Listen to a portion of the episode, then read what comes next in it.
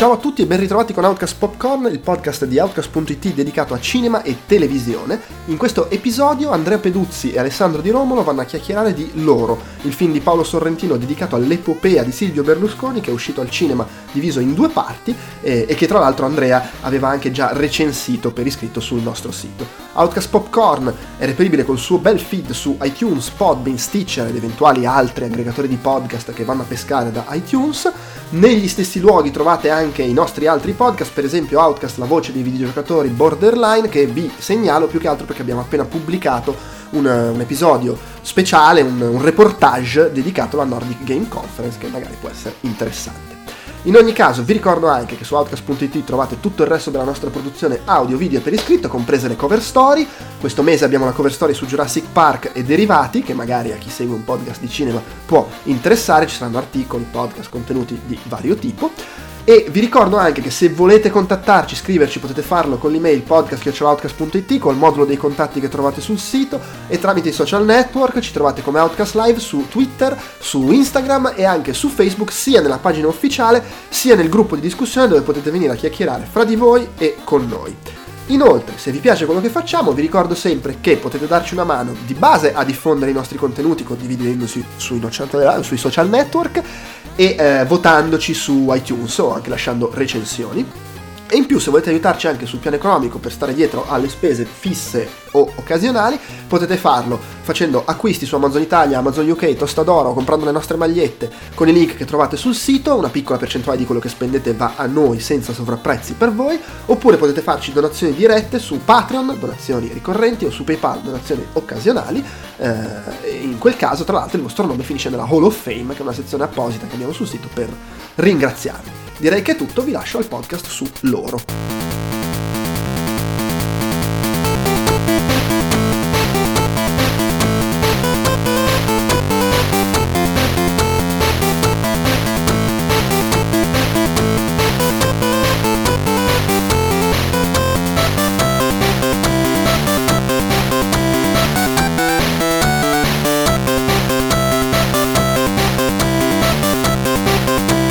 Buongiorno a tutti, non sono come potete sentire dalla voce il solito Andrea Maderna e nemmeno Stefano Telarico o comunque nessuno diciamo, dei pezzi più grossi di Outcast, sono Andrea Peduzzi e eh, assieme a Alessandro Di Romolo eh, parleremo in un Outcast Popcorn del eh, nuovo film di Sorrentino diviso in due parti, loro, eh, film che è stato dedicato praticamente alla figura diciamo controversa di Silvio Berlusconi e che io ho visto e di cui ho anche scritto su Outcast circa una settimana fa, mentre invece ehm, eh, Alessandro eh, se non sbaglio, sei appena uscito dal cinema dove hai visto la seconda parte, giusto? Sì, salve a tutti, buongiorno a tutti, sì, sono appena uscito dal cinema, ho visto la seconda parte e è la prima volta che paghiamo due biglietti per vedere un film, soltanto. Sì, sì, è vero, anche un film che poi il punto dura tre ore, cioè non è così... poteva benissimo andare trasmesso tutto intero.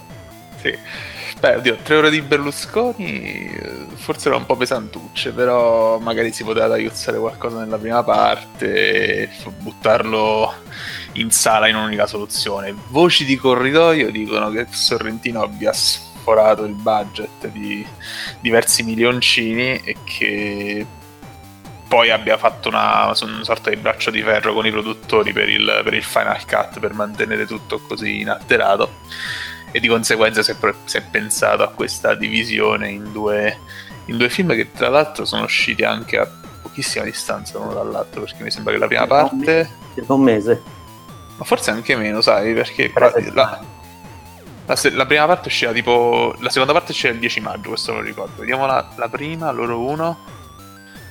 Loro 1 dovrebbe essere uscito a fine aprile, credo. Non, più o meno. Quindi sì, tre se- sì, più o meno tre settimane. Esatto. più o meno come Kill Bill, come, diciamo come tempistiche SES se non ricordo male o se non sto dicendo. No, Kill Bill mi pare ci, ci fu un anno tra un. No, addirittura.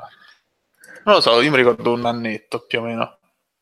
Io invece no, ero convinto di essermi risorbiti comunque tutti, no, però dice 2003-2004. Ero convinto, non so perché avevo il presentimento di essermi risorbiti tutti a distanza di un mese l'uno dall'altro, quindi probabilmente ricordo malissimo, oppure vai a sapere che cosa ho visto comunque. Beh, invece questo Berlusconi di Sorrentino è un film che praticamente racconta ehm, diciamo così, un momento politico di Berlusconi che poteva essere quello che tra il 2006 e il 2010, se non sbaglio, sì. qualcosa del genere, cioè che praticamente racconta il momento politico che coincide con, uh, diciamo così, un, tentativo di ascesa di Berlusconi e eh, contemporaneamente con uh, i suoi problemi coniugali con la moglie Veronica Lario e uh, a cui seguono praticamente gli scandali delle feste in Sardegna e diciamo tutta quella, il folklore legato a Berlusconi che uh, è uscito negli ultimi anni.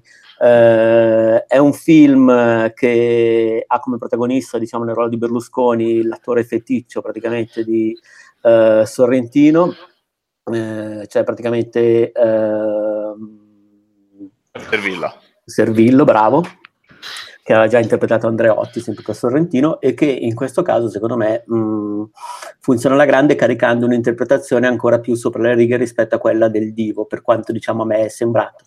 Ecco, eh, sempre diciamo riassumendo, il film è, diviso, è stato diviso in due parti, eh, però Silvio sostanzialmente entra in gioco in quella che è diciamo la seconda metà della prima parte, se non sbaglio, giusto? Sì, forse addirittura l'ultimo quarto, perché addirittura proprio quarto su un'ora e mezza di durata della la prima parte sembra duri sui 100 minuti eh, di questi 100 minuti giusto l'ultima mezz'ora è, è dedicata diciamo l'ultimo terzo dai se vogliamo fare proprio sì. la matematica precisa quindi diciamo l'ultimo terzo di film appare Berlusconi anche in maniera abbastanza uh, estemporanea perché a quel punto uno sembra veramente un kaiju movie, nel senso che si parla del mostro per, per un'ora buona e poi finalmente il mostro arriva, arriva conciato come uno d'Alisca in un suo goffissimo tentativo di riconquistare l'amore di, di Veronica Lario, che è interpretata da uh, Elena Sofia Ricci. Sì, tra l'altro veramente molto simile, nel senso io l'ho, l'ho trovata veramente una scelta molto azzeccata. Sì, sì, ma, ma guarda, anche beh, eh, giustamente Servillo è sepolto sotto chili di trucco prostetico e non, nel senso anche parecchio fondotinta a quanto pare. E, però anche il, il lavoro di, di, mimesi che ha fatto lui per, per, assomigliare a Berlusconi, a questa maschera rigida è, è impressionante ed è esaltato anche dalla scena di apertura della seconda parte dove Servillo interpreta contemporaneamente nella stessa scena sia Berlusconi che eh, Ennio Doris. Eh, Doris? Floris? Sì, sì, sì, esatto. Ennio Tra Doris. l'altro, eh, sì, che è praticamente un altro imprenditore con cui lui si confronta ed è una sorta di versione, diciamo, leggermente utopica di Berlusconi, da quello che sì. sembra essere, diciamo, nel film. Ecco, la particolarità di questo film è questa, che praticamente sì, c'è tutta la prima parte, eh, io premetto, li ho visti tutti e due attaccati perché non ho voluto separarli e sento di aver fatto bene, nel senso che vederli così tutti vicini eh, ha valorizzato la prima parte che forse ho letto in giro critica vederla diciamo da sola, separata e anche a distanza di qualche settimana dalla seconda. Perdevo un po' di mordente proprio perché Berlusconi diciamo entrava in scena solamente dopo po'. In realtà vedendolo tutto assieme io ho avuto la sensazione che funzionasse. La prima parte eh, racconta sostanzialmente l'avvicinamento del, mh, mm, a Berlusconi da parte di un traffichino, Morra, interpretato da Riccardo Scamarcio, che praticamente cerca di eh, in qualche modo entrare nel giro di Berlusconi e per fare carriera e quant'altro. Uh, per cui sostanzialmente all'inizio Berlusconi, come dici tu, non arriva, non entra in scena, è un, un'entità che sembra mistica, che sembra uh, inavvicinabile per certi versi e che poi in realtà di fatto viene avvicinata. Uh, Un'altra particolarità del film è che alcuni, eh, tra l'altro non so perché, immagino boh, per questioni di diritti, di vincoli o permessi, però quello magari se tu ne sai qualcosa in più poi puoi dirlo, praticamente la prima parte eh, in questo film eh, molti dei personaggi politici eh, utilizzano nomi fittizi, nel senso che comunque sì. sono dei personaggi, come ad esempio un personaggio interpretato da Fabrizio Ventivoglio che eh, fonde due o tre uomini politici, ad esempio eh, Formigoni e poi eh, Sandro Bondi, per esempio. Sì. Comunque, oppure c'è ad esempio una... Mh, mm, Kira, che è interpretata da Katia Smu- eh, Smugniak, sì. che è un po' Sabina Vegano, un po' Nicole Minetti, però comunque diciamo fa quel genere di personaggio lì, eh, diciamo, però senza fare riferimento al nome reale, mentre invece ci sono sì. personaggi che invece compaiono eh, senza, diciamo così, eh, escamotage di nessun tipo. Per esempio c'è eh, Letizia Noemi, se non sbaglio, che si mere- ci mette, diciamo, Sorrentino nome e cognome. Sì. Eh, tu sai per caso per quale motivo cioè, se è stata diciamo, una scelta di Sorrentino oppure se sono state scelte diciamo, di, uh, delle persone chiamate in causa? Allora, io so che il, nel personaggio di, di, Morra, quello interpretato da Scamarcio, molti ehm, giornalisti hanno riconosciuto tale eh, Giampaolo Tarantini, che insomma sì. è uno di quelli che, che, organizza molte delle feste con, con le olgettine e con altre eh, delle, delle, ragazze che partecipavano alle cene galanti ad Arcore in Sardegna. E mh, proprio il fatto di essere stato chiamato in causa ha spinto Tarantini a rifiutare pubblicamente di essere associato al personaggio e anche uh, a muovere, uh, a fare az- insomma, a intraprendere azioni legali tanto contro Sorrentino che contro i giornalisti. Quindi, oddio, forse contro Sorrentino no, proprio per il fatto che Sorrentino si è difeso dietro un nome fittizio, quindi, ma sicuro contro chi l'ha associato a quel personaggio. Quindi immagino che, essendo l'argomento molto delicato, Sorrentino si sia voluto tutelare, in tal senso sia stato consigliato da, da avvocati o perché no ha contattato egli stesso in fase di stesura della sceneggiatura determinati personaggi e evidentemente qualcuno gli avrà detto che non era il caso di, di, di fare il suo nome in un film del genere legandolo comunque a una, una vicenda che ha portato anche a degli strascichi giudiziari, quindi insomma non è il caso, forse non, era, non si sentiva uh, di, di, essere chiamato in causa, ecco, secondo me sta tutto lì. Evi- sicuramente sarà stato consigliato in tal senso dai legali che si occupano della produzione, sicuramente. Fermo restando Però... che... No, scusa, dimmi. No, dico, è molto semplice comunque poi riconoscere anche i vari personaggi, perché c'è anche la... Uh, uh, Kupa Kaifa, che è in realtà eh, un misto tra la Brambilla e la Sant'Anché, ma si riconosce perché... Soprattutto la Sant'Anché, diciamo, ci ho visto io personalmente, tra l'altro, oppure non so, c'è un succedaneo di Lele Mora, ad esempio, che è sì. veramente riconoscibile, anche se nel film mi ha ricordato un po' quell'altro cantante... Uh, come si chiama lo scrittore di testi? Vabbè, mi verrà in mente, ma comunque diciamo, sì, comunque in ogni caso si capisce che lo, diciamo, chiunque mh, mm, ha diciamo, modo di capire capisce anche in sì. maniera abbastanza facile.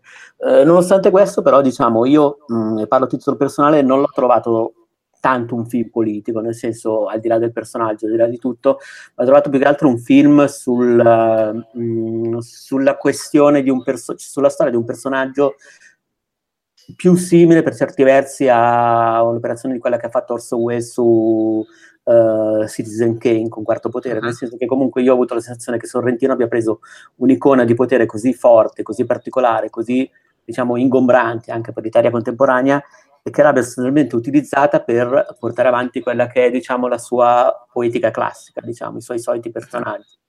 Nel senso che sì. comunque il Berlusconi di Sorrentino è molto molto simile, quasi anche in questo caso una versione distopica del uh, Jeb Gambardella della grande bellezza, solo che nel senso è una persona ossessionata dal passare del tempo, una persona che uh, se Jeb in questo caso si rifugiava magari in una sorta di Roma immobile, in mhm. questo caso Berlusconi si rifiuta in una sorta di Sardegna dove lui crede di vivere sempre nel presente, proiettato nel futuro, ma che però in realtà è posticcia, cioè c'è sempre quella scena del vulcano che salta fuori, che comunque non fa che in qualche modo evidenziare il fatto che Berlusconi fa di tutto attraverso il trucco, attraverso il sentirsi giovane, attraverso il modo di parlare per stare al passo coi tempi, poi in realtà Uh, viene smascherata sua, questo suo disagio, questa sua incongruenza col futuro, viene smascherata da un personaggio che è uh, diciamo una, ragazza, forse l'unico personaggio, diciamo così, normale, tra virgolette, del film, comunque quello verso cui si può mh, mm, riconoscere lo spettatore,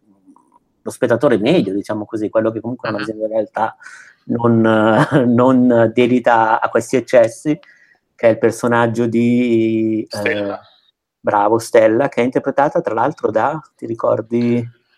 Io sinceramente non l'ho mai visto, non era un volto che visto altrove, quindi non, no, non no, saprei ricollegarlo. È Alicia Pagani, credo che mm. comunque abbia esperienza uh, in un altro film, credo in un film sulla scuola, però adesso non mi ricordo mm. nello specifico il titolo, e fa comunque sì quel personaggio di persona pura che però diciamo, se di solito nel Sorrentino, ad esempio, di, della Grande Bellezza, questo personaggio è mh, probabilmente quello della, della, ragazza di cui è innamorato Jepp e che, con cui non ha mai effettivamente una relazione ma solo un grande rimpianto, in questo caso secondo me è stato sdoppiato un po' nel personaggio di Alice Pagani e anche un po' in quello della moglie, che la moglie che sì. sembra descritta da giovane come una persona tra virgolette pura o comunque diciamo così sinceramente innamorata di, di, Berlusconi e che poi con l'età è invecchiato, cioè ha fatto praticamente la vita che eh, solitamente diciamo questo tipo di personaggi che hanno anche un corrispettivo ad esempio nella ragazza uh, del bar del film di Fellini della Dolce Vita, cioè comunque sì. è sempre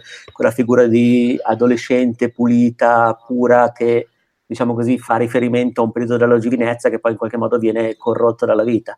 In questo caso c'è, secondo me, Alice Pagani che è pura incontaminata e che di fatto mette Berlusconi di fronte alla sua vecchiaia, tra l'altro in maniera molto delicata, cioè senza essere, eh, diciamo così, sfrontata o sfacciata, e poi invece Veronica Lario che incredibilmente ne esce come un personaggio, secondo me, nell'economia del film abbastanza positivo, nel senso che comunque è una persona che eh, dichiara a Silvio di essere innamorata di lui, di non averlo sposato principalmente per i soldi o per altro, ma questo a lui non basta, perché comunque proprio come in Orson Welles o in Citizen Kane, il Berlusconi di Sorrentino non, non, non, vuole essere amato, vuole essere ammirato, quindi diciamo lui non si capacita di come una donna possa semplicemente amarlo per amore, o comunque diciamo questa è stata l'interpretazione che ho dato io. Sì, mm, sono d'accordo anche sul fatto che è un film che parla molto dell'invecchiamento e forse tra le varie... Tra, tra, sono abbastanza d'accordo sul fatto che non sia un film prettamente politico, eh, nel senso che è un ritratto di, di, un, di un, personaggio che è, è diventato una sorta di, di maschera e, una maschera che può essere descritta da una sola narrazione che è quella che ci viene offerta praticamente quotidianamente sui, sui media, quindi eh, il Berlusconi dei processi, della frode fiscale, del bunga bunga, della passione per le donne, del conflitto di interesse, del controllo dei media stessi. E sembra che sia que- della plastica facciale, ovviamente, de- de- de- dell'ampio ricorso alla chirurgia estetica, e sembra che quella sia l'unica narrazione possibile. Invece, secondo me Sorrentino ha voluto offrire un'altra prospettiva sul personaggio che non per forza deve essere tacciata di apologia. Io non ci ho visto per niente un approccio apologetico nei confronti del personaggio. Ma io non, non, ce l'ho visto, nel senso che secondo me Sorrentino ha uno sguardo molto molto... Uh, cioè, mostra una mol- molta pietà verso il personaggio che ha costruito, cosa che secondo me quel personaggio non è Berlusconi. Mm, cioè, è Berlusconi o non è Berlusconi? Dimmi non, più che altro lui comunque a Berlusconi offre il beneficio di essere rappresentato come un personaggio umano quando il Berlusconi che conosciamo noi della narrazione di cui parlavo preced- prima è, è, fortemente disumano. Cioè il Berlusconi rappresentato da, da, da, da Sorrentino ha comunque delle caratteristiche che lo rendono forse sicuramente non amabile sicuramente un personaggio detestabile perché, eh, come dicevo, l'apologia non c'è. Però comunque da un punto di vista che è più umano da quello superomico che vediamo anche in televisione, cioè è proprio una cosa completamente diversa. La, di, di, conseguenza questo approccio si riflette anche secondo me su Veronica Lario, come dicevi tu, nel senso che anche Veronica Lario a seguito anche del, del, dire, del della separazione da Berlusconi, è stata vittima di una, di una rappresentazione non del tutto lusinghiera, nel senso che forse anche complici i media controllati da Berlusconi è stata dipinta come la ex velina, quella che non meritava niente, quella che uh, si è fatta uh, mantenere da Berlusconi, quella che tuttora riceve un cospicuo rispettivo in denaro per gli alimenti e quindi continua a farsi campare da Berlusconi nonostante non ci sia più un rapporto amoroso, mentre invece Sorrentino la rappresenta, forse è, è l'unica nel film è l'unica voce che contrasta Berlusconi, che lo accusa di aver, nel suo ventennio, di aver devastato la cultura italiana, di aver, eh, di aver avuto le armi per fare qualcosa, ma di non averle usate, di averle dirette contro gli obiettivi sbagliati in un certo senso. Nel, di questo alla fine che lo accusa nel, eh, nel fantastico confronto finale tra i due personaggi. E secondo me io in questa cosa di voler offrire comunque una narrazione diversa su personaggi eh, sovraesposti mediaticamente, cioè, ho visto anche un po' il superamento di alcune mh, mm, caratteristiche del cinema di Sorrentino che sono state anche oggetto di critiche, nel senso che anche Sorrentino trovo che venga ingiustamente rappresentato solo secondo una, un tipo di narrazione che è quello dell'esteta privo di sostanza del, di quello sai che c'è ra- la maggior parte della critica la rappresenta come un po' il, il, il cinema Dagospia no? non so se hai mai letto un articolo su Dagospia eh, caratteri tutti in maiuscolo fotografie di parti insomma eh, lui ce l'ha un po' sta cosa. Cioè, eh, ma sì, ma lui secondo me per una, una, buona parte della sua carriera è stato sì, travisato come un regista estetico ma incapace di scriversi le storie, cioè comunque sì. capace di mettere in scena mm, molto bene la sua idea di cinema ma che la sua idea di cinema in realtà sia piuttosto vuota. In realtà secondo me non è vero, nel senso che io eh, anche tenendo conto per esempio del, uh, di The Young Pope che comunque uh-huh. fa parte a tutti gli effetti della sua cinematografia io vedo una, adesso vedo chiaramente una poetica, una poetica che a volte ha azzeccato nella rappresentazione, a volte meno. Per esempio, uh, io nel film, uh, come si chiama, Tisma Spise Place, non l'ho apprezzato moltissimo. Mm, no, manco io. Nel senso che l'ho trovato, diciamo, un po' pasticciato, volendo, diciamo, trattarlo un po' ingiustamente, ecco. Uh-huh. Però nel complesso io penso che, per esempio, tutto il personaggio, anche che adesso è sfociato in Berlusconi, è un'evoluzione del personaggio di Jepp, ma è anche un'evoluzione di Tita di Girolamo nelle conseguenze dell'amore, è un'evoluzione, se vogliamo, anche di Andreotti, perché tu ad esempio hai raccontato prima, hai detto del bellissimo confronto tra Berlusconi e la moglie, la moglie è l'unico che in fondo gli rinfaccia qualcosa perché è l'unica che lo conosce veramente. Sì. In questo senso è di fatto una rielaborazione del dialogo che ha Andreotti, che comunque in, nel Divo viene dipinto come una figura molto più positiva di Berlusconi complessivamente, però diciamo ha una conversazione con la moglie e la moglie gli dice tu vorresti essere un intellettuale, vorresti essere una persona amata dalla gente perché è colto e invece uh-huh. sei abile in tante cose, hai tanti talenti, ma non questo. E io lo so, tutti non lo sanno, ma io lo so. Allo stesso sì. modo, Veronica Lario dice: Tu mi sei piaciuto in questi anni perché mi hai fatto innamorare di te, quindi in qualche modo gli riconosce un talento, anche il talento di venditore banalmente, anche un talento che comunque non è comune, ma che a Berlusconi uh-huh. non basta, perché Berlusconi ovviamente vorrebbe essere uno statista, così come Andreotti voleva essere l'intellettuale. Cioè, quindi secondo me c'è davvero una, un percorso che Sorrentino ha fatto e fa fare i suoi personaggi coerente. E quindi, ma secondo me è già da un bel pezzo comunque questo, almeno per quanto mi riguarda, per quello che è il mio odio di vedere Sorrentino, questo suo mito dell'essere vuoto è stato sfatato, nel senso comunque non...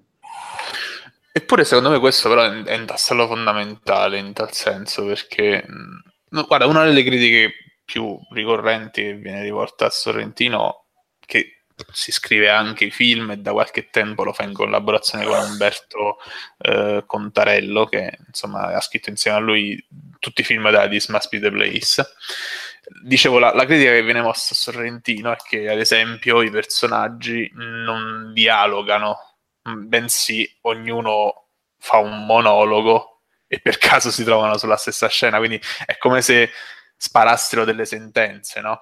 invece in questo film ho visto molti più dialoghi. Cioè, se questa, se questa cosa io non l'ho mai percepita come una roba negativa, nemmeno in Yacht, che è il film che forse mi ha convinto di meno di Sorrentino. Ma qui ho proprio percepito come se questa critica fosse falsa, nel senso che specialmente il dialogo finale del primo film, il primo dialogo con Agno Doris, ehm, quello con, con, con, Mike Bongiorno, con, con Palonieri, cioè tutte, assolutamente. Cioè, per me le scene di colloquio proprio da camera sono quelle, mm, cioè nonostante il film sia debordante a livello registico, sì. so che per esempio non so, ci sono dei momenti come la festa in Sardegna iniziale che sono quasi un omaggio agli eccessi di Wolf of Wall Street, cioè comunque sì. visto diciamo, quel tipo di riferimenti lì, però in realtà poi per assurdo tutte le parti che io ricordo meglio del film sono proprio le conversazioni, cioè quelle più, più piccole, diciamo, se vogliamo, se vogliamo, metterle in questi termini, più piccole a livello sì. scenico. Anche quella, ad esempio, sono una delle più belle è quella in cui lui telefona a caso a una casalinga per vendergli un, un fantomatico appartamento che in realtà non esiste, lui si sta, diciamo... Scrivendo alle... due. sta allenando il, la sua indole da, da venditore con, con, questo gioco, con, con, chiamando insomma una casalinga a casa e vendendole questo appartamento, che secondo me è un momento, momento, registicamente spettacolare, ma anche un grande momento di, uh, di, di, di recitazione. E, e, un'altra cosa che mi ha sorpreso molto in positivo di, questo film sono i momenti in cui anche i personaggi di contorno rivelano la loro umanità la scena finale della prima parte dove Apicella si sente messo da parte da, da Concato, secondo me è meravigliosa, anche perché finalmente lì si giunge a un punto di contatto fra Berlusconi e Veronica Lario, quindi hai la sensazione che le cose stiano andando bene. E poi c'è questa scena di questo piccolo cantautore napoletano che si sente piccolo piccolo, si sente messo da parte, vedi il terrore nei suoi occhi, la, la malinconia di aver perso il, il, il contatto emoti- eh, affettivo con, con, il suo, tra virgolette, padrone Berlusconi e, e non lo so, c- ci ho visto molta umanità, alta caratteristica di, di, di Sorrentino è che riesce comunque a conferire umanità anche a personaggi che, come dicevo prima, sono dipinti come sempre disumani, da Andreotti arrivando fino a Berlusconi oggi, insomma. Sì, sì, sì. Però Berlusconi secondo me era particolarmente umano, nel senso che davvero io sono entrato in empatia con un personaggio verso cui invece diciamo in termini politici non ho nessuna simpatia, però diciamo nel film mh, mm, nel film lo, lo, gradivo, nel senso mi faceva quasi pena in certi momenti. Sì. Comunque era commovente il suo attaccamento al futuro, il suo, la sua incapacità di venire a parte con la realtà. Tra l'altro c'è quella conversazione con Mike Buongiorno che secondo me è proprio eclatante in questo senso perché per tutto il film c'è il tormentone chiama Mike, chiama Mike, non l'hai mai chiamato dopo il licenziamento, alla fine poi i due si sentono, si incontrano, mm, sembra diciamo che ci sia una sorta di eh, conciliazione, però in realtà poi si capisce che Berlusconi è stizzito, almeno quello che è arrivato a me è che Berlusconi non riesce ad accettare il fatto che Mike Buongiorno, per esempio, sia una persona mh, invecchiata che viene a patti comunque col passare del tempo. Infatti dice la tua sì. mente è piena di ricordi, la mia è piena di progetti. Cioè, in ogni sì, caso, sì. Cioè, secondo me Berlusconi era evitante nei confronti di questo Mike Buongiorno, diciamo così, sempre irreale, perché comunque, ti ripeto, io non, non posso sapere come, come Sorrentino ha lavorato in questo senso, se ha voluto rappresentare o meno la realtà. Io ho avuto più la sensazione che abbia voluto utilizzare diciamo, dei, dei personaggi così potenti a livello, diciamo così, di narrazione popolare per attaccarci sopra quelle che sono le sue fisime poetiche. Ecco. Sì, sì, ma anche per dargli comunque, tornando al discorso dell'umanità, anche per dargli una complessità che eh, la narrazione tradizionale non gli ha mai eh, concesso, nel senso che, so, Berlusconi ripete spesso durante il film che viene attaccato su argomenti che lui ritiene marginali, no? E, ecco, l'unica cosa politica che secondo me ci si può intravedere, l'unica critica politica più che a Berlusconi e ai suoi nemici, nel senso che, diciamo prima, c'è, c'è questa ossessione per il passare del tempo, per l'invecchiamento, no? E tanto la ragazzina che gli fa notare che ha un alito da vecchio, quanto lui che, che dice eh, più vorrei aprire una parentesi velocissima sul sì. meraviglioso momento di corteggiamento di Silvio verso la ragazzina di Paolo la scena che non rivelo diciamo, agli ascoltatori, però diciamo è una bomba. Sì, sì, spettacolare.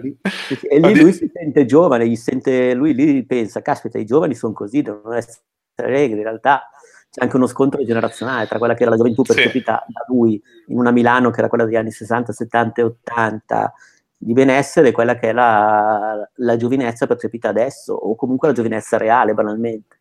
Sì, sì, ma tra l'altro poi lui dopo quella scena c'è una piccola presa di coscienza, nel senso c'è la scena sul, sull'aereo in cui lui chiede al suo assistente, barra maggiordomo, barra guardia del corpo, che è una figura molto enigmatica e puramente sorrentiniana. Lui sì che parla per sentenze, quel, quel personaggio, mi sembra Paolo Spagn- Spagnolo, mi sembra. Sì, sì, sì. sì.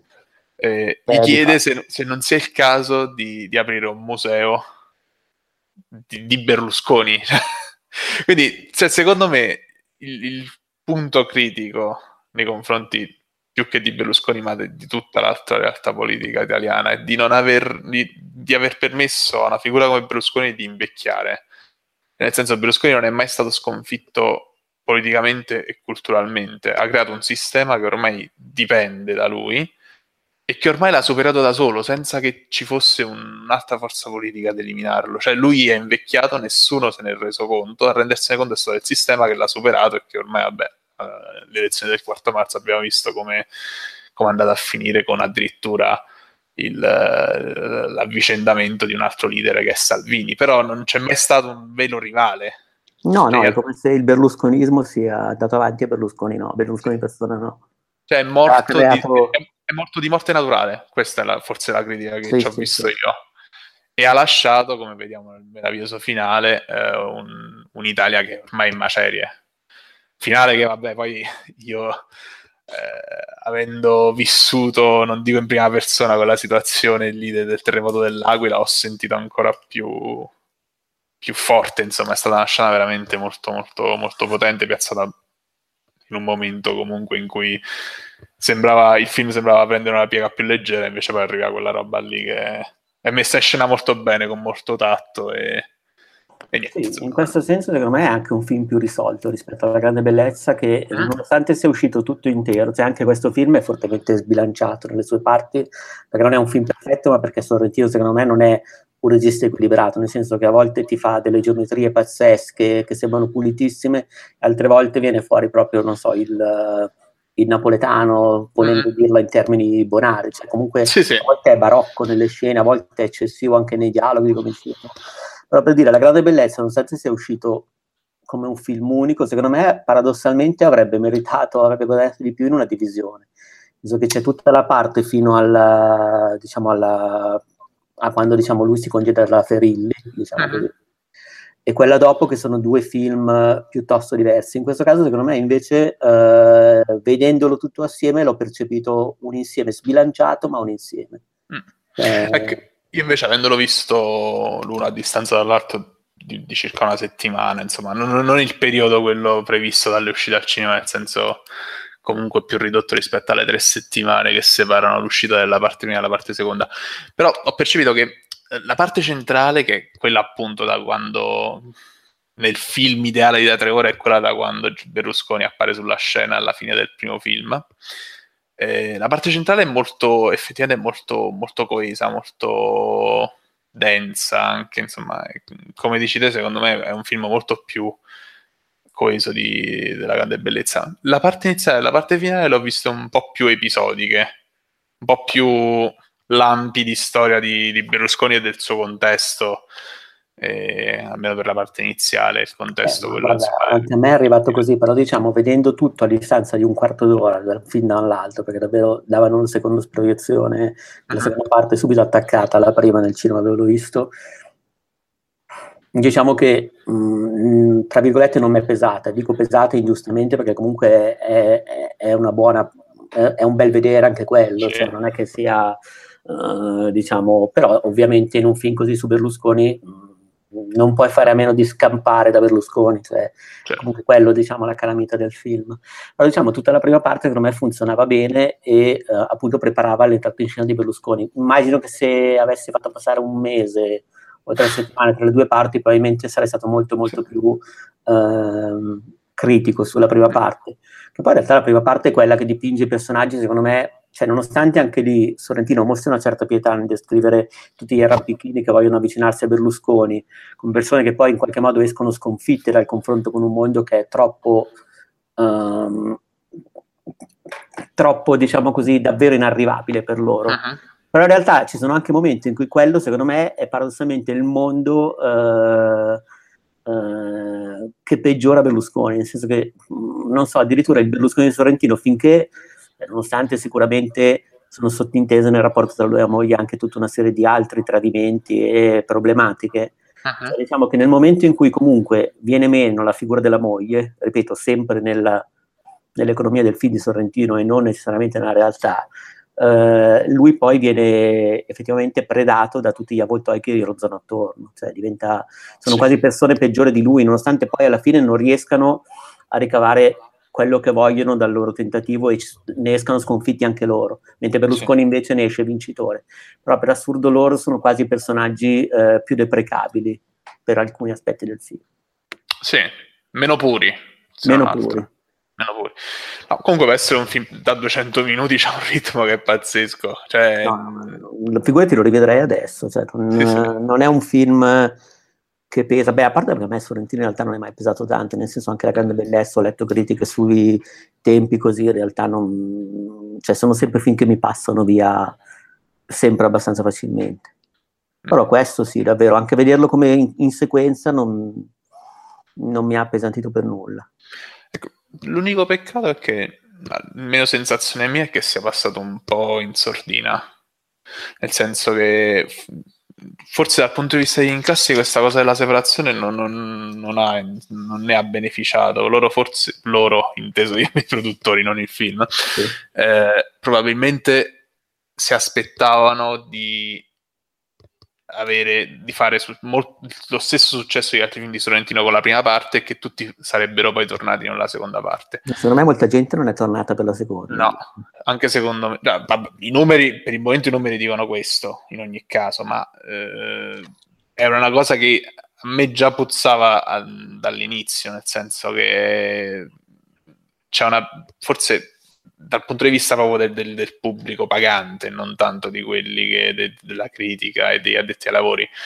Eh, Sorrentino non è poi così molto amato qui in Italia. Io ricordo quando La grande bellezza fu mandato in, in onda su Canale 5 a, a, pochi giorni dalla vittoria dell'Oscar. Eh, sull'internet, su internet, sui social network, eh, il film eh, ricevette delle critiche aspre, nel senso che comunque non fu proprio molto ben accolto dal grande pubblico. Quindi eh, uscire così a pochi giorni, tra l'altro, dall'uscita di un film come Avengers Infinite War, che è diventato il buco nero dentro il quale sono entrate tutte le altre uscite di quel periodo, sono state proprio risucchiate.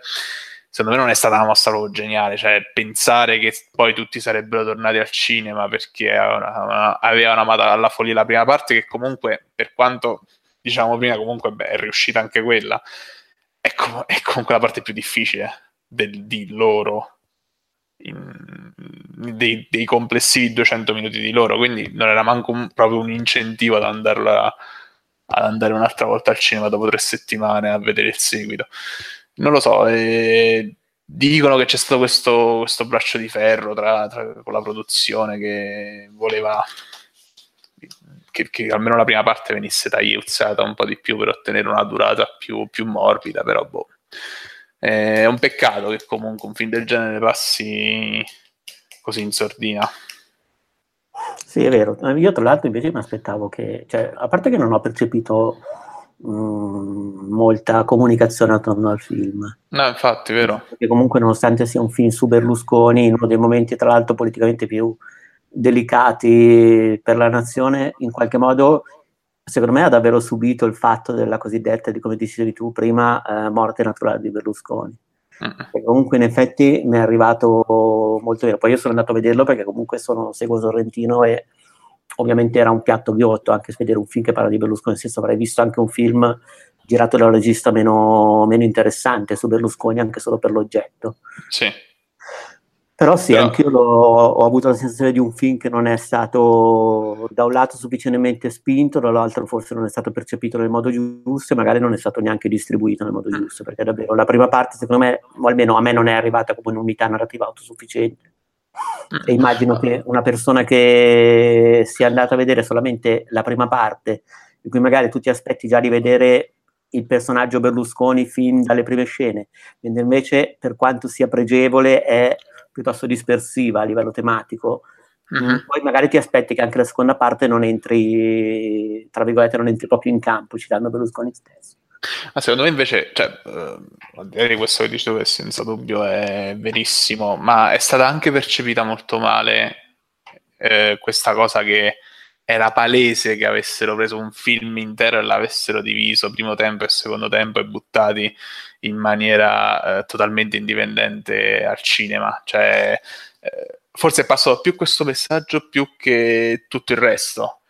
Eh, anche secondo me è stato proprio, come dici tu, è stato venduto proprio male da un punto di vista di una campagna marketing un po', un po scarna, anche le locandine così, senza nessun riferimento eh, ma anche il titolo secondo me era ingannevole. Cioè, sì. voglio dire, uh, lo spettatore, l'uomo della strada che sa che c'è un film di Berlusconi, magari però quel giorno vede che c'è loro e non lo eh. associa uh, paradossalmente al film di Berlusconi, al film comunque che pensava essere su Berlusconi. Non lo so, sì, mi è sembrata una campagna marketing come quella che poteva aver fatto il Papa in The Young Pop, scomparendo praticamente dai media proprio per fare un, un meta riferimento. Cioè, sì, sì Mm, non so se c'era l'intenzione di, di, avere un risultato comunque decisamente migliore, se si è scommesso su qualcosa, però in effetti anche a me, anche io del film ho sentito parlare relativamente poco e non conosco poi così tanta gente che è andata a vederlo.